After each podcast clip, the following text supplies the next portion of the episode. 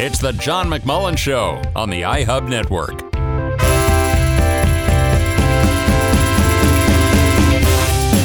Thank you for hanging out with us. And this is hour number two on a Monday, the 8th day of February, 2021. As I mentioned, if you were with us in the previous hour, we were going to visit again with our 56th District Assembly member, Eduardo Garcia from Sacramento. We just had so many things to discuss last week when he was here that we didn't get a chance to finish up everything. So I'm very happy to have you back. Good afternoon, Eduardo.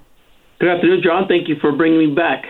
One of the things we really wanted to talk about last week was the opportunities with lithium out at the Salton Sea. And since we last had a conversation about this, uh, you issued a release a couple of weeks ago about a $14.89 million grant for uh, Calipatria uh, lithium plant. And so I wanted to have you on to talk with us about that and what that would mean for uh, economic issues here in the Coachella Valley and and for us being yet in one more way something tied to a, a green economy. Well, absolutely. Uh, did an interview end of last year talking about the Salton Sea, and I mentioned that 2021 was going to be a different year uh, for activities out there. And as you just mentioned, they released it uh, Go Out, where uh, BHE Renewables, Berkshire Hathaway Energy Renewables, uh, received a close to $15 million grant for purposes of getting to a place where by the end of uh, 2022, a actual development plant of lithium could be built out in the Salton Sea. And that really ties into announcements that were made uh, about middle of January, where a $206 million project got off the ground, uh, spearheaded by the Natural Resources Agency of the state of California, uh, funded by Prop 68, which we authored in 2018, and uh, really moving forward thanks to public policy that was adopted by the state of California to allow for design build mechanisms to allow for construction projects to begin out there. So, a lot of things happening out there as it ties back to the lithium. What a great opportunity to develop an economy where you have a supply chain from extraction in a safe and responsible environmentally manner to the actual manufacturing of lithium batteries, storage, and for that matter, uh, potential vehicle uh, manufacturing, where we now see some of our larger uh, vehicle uh, companies saying we too are going to move into the clean sector technologies for purposes of the environment and for purposes of the economics uh, that it's uh, really uh, coming to make sense for them now.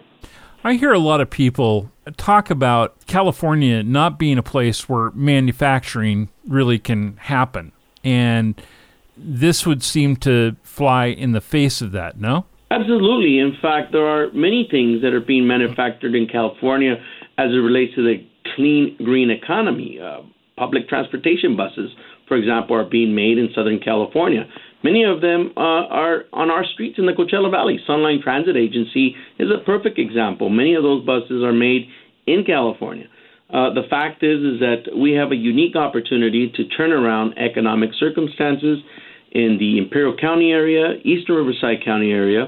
We have an opportunity to clean up the Salton Sea, an opportunity to really develop ourselves as a clean, green economy, and really meet all of the objectives that our California governor and the state has set forward by 2035, which is to ensure that we have zero emission vehicles um, all over the state of California. Now, mindful, in this last budget uh, that was presented by Governor Newsom, $1.5 billion of infrastructure investment for uh, in electric vehicles is what he's proposing. What we as a legislature want to see is that that energy be procured here in California and that that infrastructure and those jobs be training and developing people from California. So there's a great opportunity to really build on those proposals and it all points back to the Salton Sea and making sure that we can improve that environmental situation that we've been faced with for many, many decades. Don't you think that the exporting of a gentleman from up in your neck of the woods there uh, by the name of Elon Musk to Texas was a real loss for California, though. And the fact that what you're going to be trying to do out at the Salton Sea could have been a real benefit to he and his company. I don't see that as a complete loss quite yet, although he did relocate. Um, his goals and objectives continue to be very ambitious. And uh, the fact of the matter is, is that 2% of the lithium produced in the United States, um, just a small fraction, is in Nevada.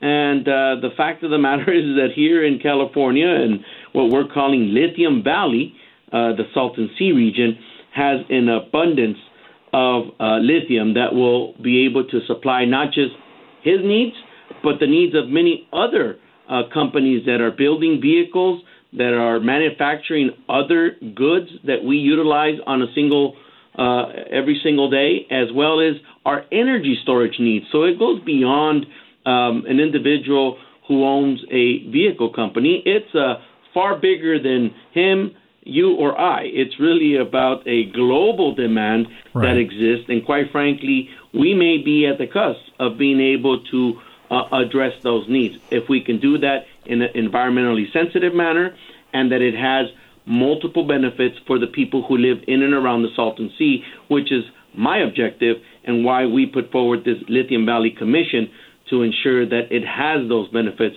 for the people that live in our communities. Eduardo Garcia is our guest here on the John McMullen Show. Eduardo, what about the impact that is going to be had on abilities to restore the Salton Sea. Can both happen? If we're extracting lithium, can we restore the sea too? Can it become what it once was again, or or is this an alternative direction that we're going? I think there are uh, opportunities to establish two pathways to both restoring the Sea, and it may not be to what it was was, but I believe that there is an opportunity to have both a recreational, a habitat component. I mentioned in my earlier comments a $206 million investment to the Habitat Restoration Project has gotten off the ground on the southeastern part of the Salton Sea. There is absolutely no interference uh, occurring to any conversations occurring with the lithium discussions. The lithium discussion, the $15 million uh, investment that's going into uh, the research and development really puts us at a point where we will be able to demonstrate that the lithium extraction can be done through the development of geothermal power and energy that uh, is necessary not just for lithium purposes, but also to meet California's baseload energy needs. Now, mindful, uh, this isn't a conversation that's happening every single day, but we still are at risk of having the lights turn off because of the lack of reliability into our grid system. And geothermal energy allows us to fill in those energy needs. And the byproduct of that is the lithium, a new technology that has been discovered and that will hopefully prove to be what can supply the needs of lithium batteries and storage for not just Californians, our nation, but the entire world.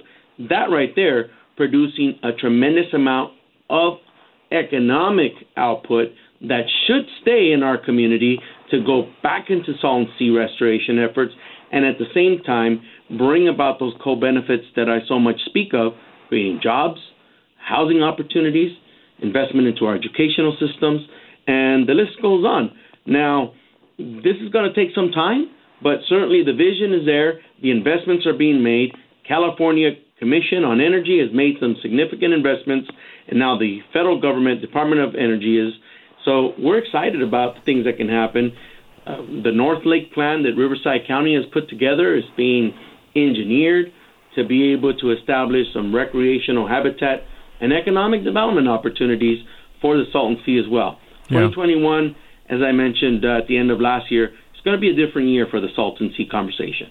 Over the last three years, the Coachella Valley Economic Partnership has put a vision forward for the Salton Sea area and the eastern Coachella Valley from an economic development standpoint that they would see by 2050, including realigning of what they're doing at the Jacqueline Cochran Airport out in the East Valley, and the fact that that could be a regional transportation hub for you know for business.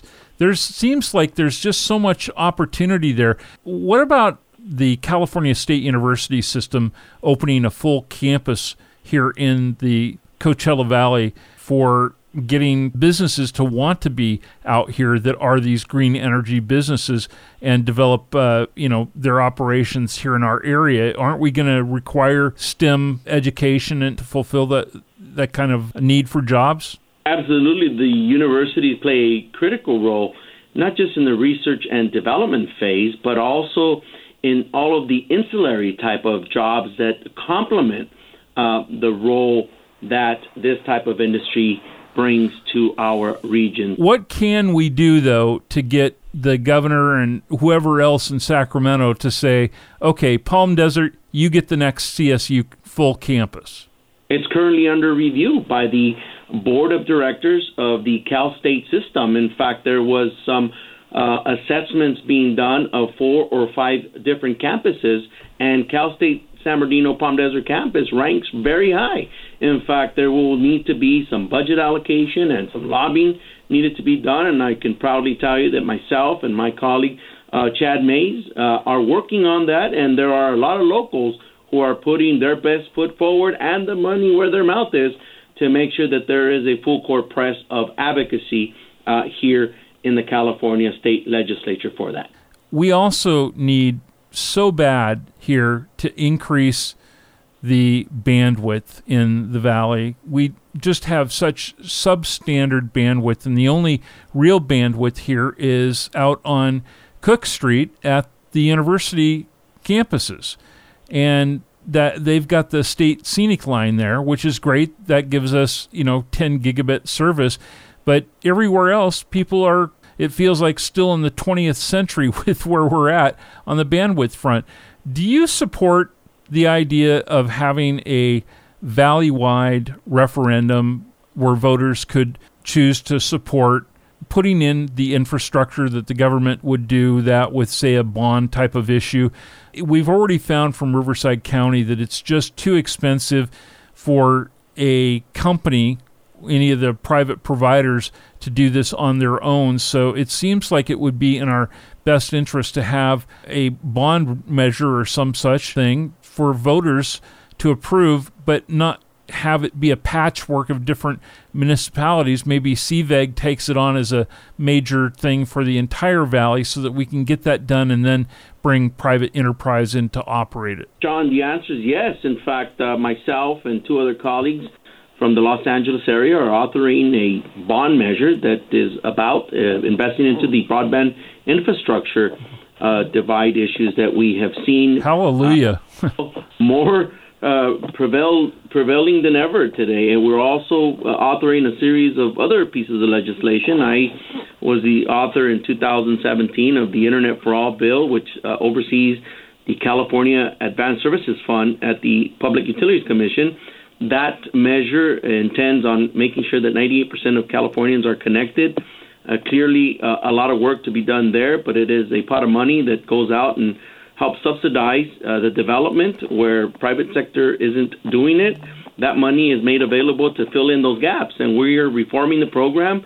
We are upping the fee uh, that is already collected uh, through the phone usages that we uh, already adhere to, and uh, with the bond and complementing other policy reforms will allow public agencies, cities, and uh, counties and schools to uh, utilize these uh, particular funds to expand uh, their reach when it comes to providing the service. We've seen uh, our children, our, our businesses, our health institutes really struggle during this pandemic to be able to connect with folks. And we're seeing it today more than ever as it relates to people trying to uh, set an appointment for a vaccination. Now, you mentioned the Cal State, and we talk a lot about the green economy, but look, uh, Cal State systems also serve a tremendous uh, benefit, at least in our region, to training, you know, our nurses and other medical practitioners that we so desperately need in our region. The medical infrastructure to be able to treat our sick and those with underlying conditions that have been more prone to getting COVID 19. So there is a lot of work to be done in that area, and I can tell you that the broadband infrastructure is at the top uh, of our list when it comes to priorities as a legislature, and certainly something that I'm committed to working on with our local stakeholders. That is such good news, and I'm really glad to hear that and proud of the fact that that our own representative from here uh, in the legislature is fighting for this because we need it so badly. And I mean, I just bought a brand new iPhone and it's got the 5G capability and all that. And I go to certain pockets of the Coachella Valley and I can get the 5G service in these tiny little pockets. And I'm like, why doesn't the government hold accountable the people who they give licenses to to have towers, whether it's Verizon or AT&T or whatever, and tell them you're going to keep these things up to date with current technology or you're not going to get the ability to serve our communities. It just it boggles my mind. So one of the, one of the things we could do there as well locally is to make sure that we have uh, uniformity when it comes to our policies and standards so that when these investments do come and want to build this infrastructure, uh, we can do it efficiently and effectively to make sure we can deliver on the communication uh, that we're expecting to have when we have these 5G uh, technologies at hand. We're talking this afternoon with Assembly member Eduardo Garcia from District 56, California State Assembly. We're talking now about the strategic action that he has urged the governor to take with regards to vaccinating farm workers. These people are responsible for keeping food on our tables. They are necessary to our community, to our local economy, to the world, actually, because we do help feed people in a lot of places. And they should have been right up there with frontline workers as people that we would want to have vaccinated right away. That hasn't been the case, has it, Eduardo?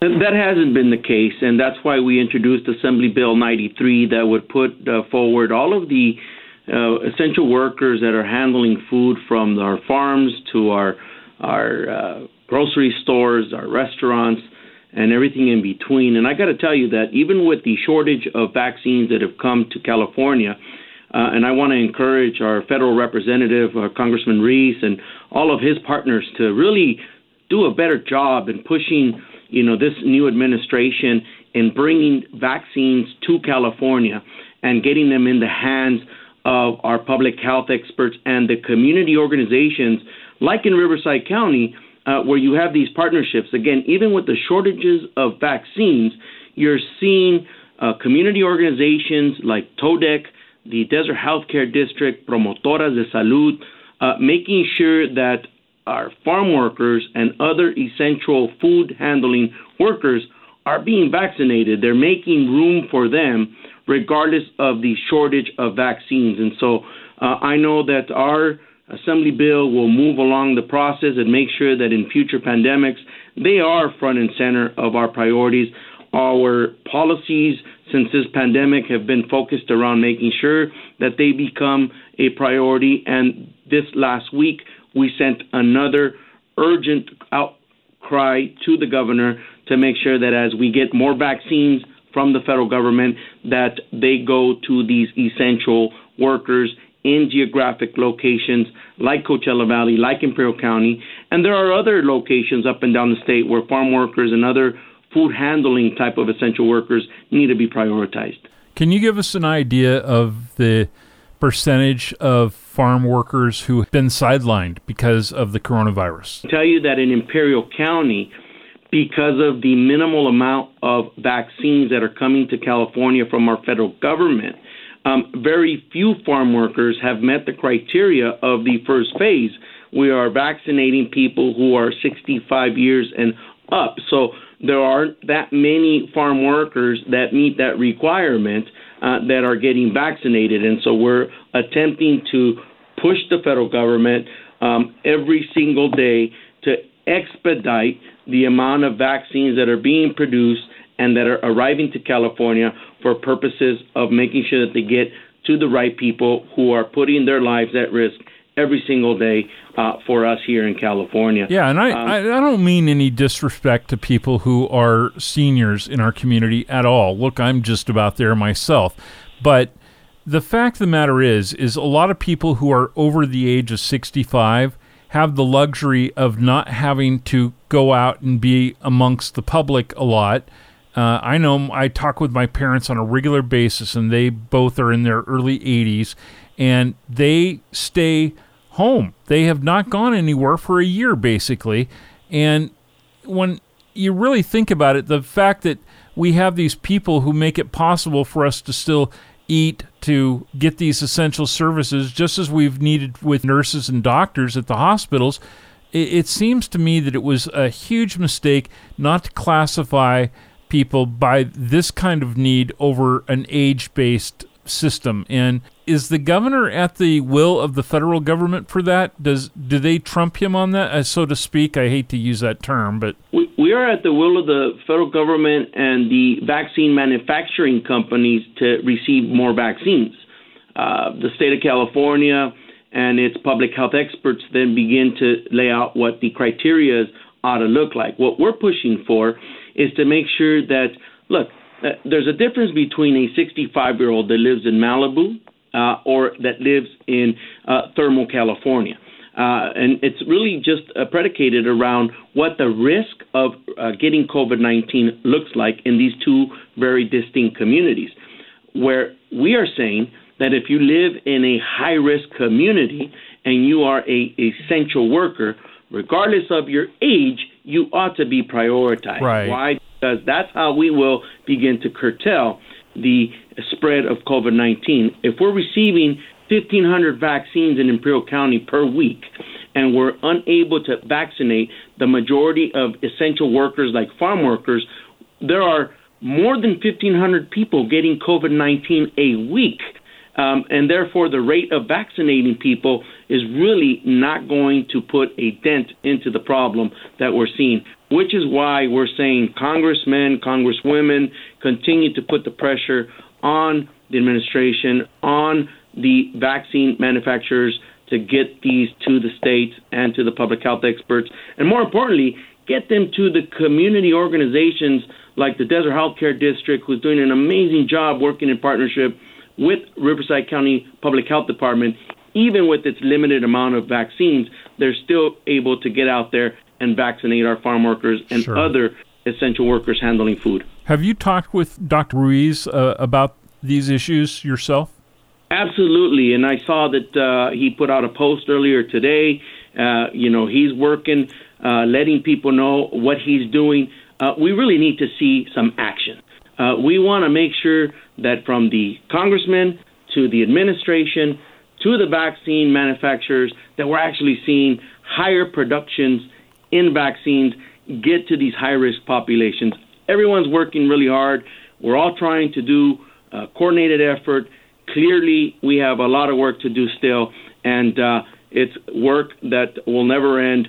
Uh, quite frankly, at the rate that we're going in today. Well, I love that you're working as hard as you are on these issues that do have a significant impact right here at home on our community. And I thank you again for taking the time to hang out with us and actually go overtime today to make sure we got through a bunch of these things. I'll look forward to having you back real soon and we'll continue these dialogues. But anytime you've got something that you feel is, is important for us to give a shout out for, don't hesitate to call. Thank you again. That's Eduardo Garcia, 56th District Assemblyman, joining us today on the John McMullen Show here on the iHub Network.